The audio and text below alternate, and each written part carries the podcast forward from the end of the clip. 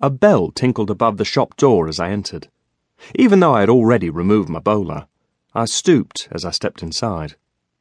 The doorway was not really so low, but the cluttered and shadowy interior gave an impression of smallness.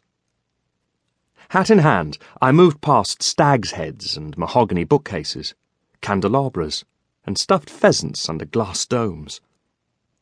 A gentleman writing in a sporting newspaper once described my appearance in the boxing ring as pachydermis. That turned out to be his way of saying I reminded him of an elephant. Now I was an elephant in an antique shop, an animal more perilous than a bull in a china shop. I conducted myself accordingly moving lightly and taking care not to disturb anything. People compare many such shops to Aladdin's cave, but this one must have been an Aladdin of the poorest sort. Very ordinary lumber, odd furniture, and statuary for which the appellation of antique as an honorary one filled the shop. There were display cases of semi precious stones and odd knickknacks of ivory and painted china the ugly and unfashionable items of a few decades ago that clutter England's antique shops. The well arranged stock, I should say, made a good show. However, on my valuation, and mine is an informed one, the lot would not have fetched more than a hundred pounds. This was only Chichester and not London. But still, I felt Mr. Mellor's emporium was second rate.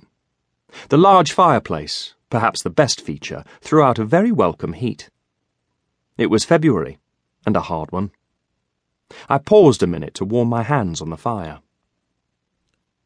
A dapper figure, a man in his middle years sporting a neat moustache, appeared in a doorway to one side. He was not at all the hearty character I was expecting. His green jacket, of a decidedly foreign cut, matched with a burgundy cravat. His expression indicated displeasure. The wardrobe isn't going until tomorrow, he said.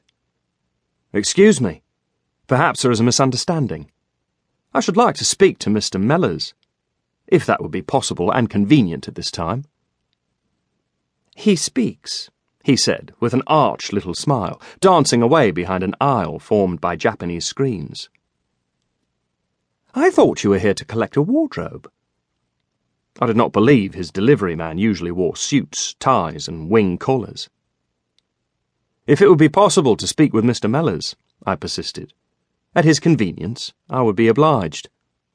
China clattered as he rearranged something on a glass tabletop. I don't know if it is convenient, he replied at last. Not today. I waited, and a minute later his head reappeared around the screen. You'll only come back, though, won't you? I can return at a more convenient time, or in another place.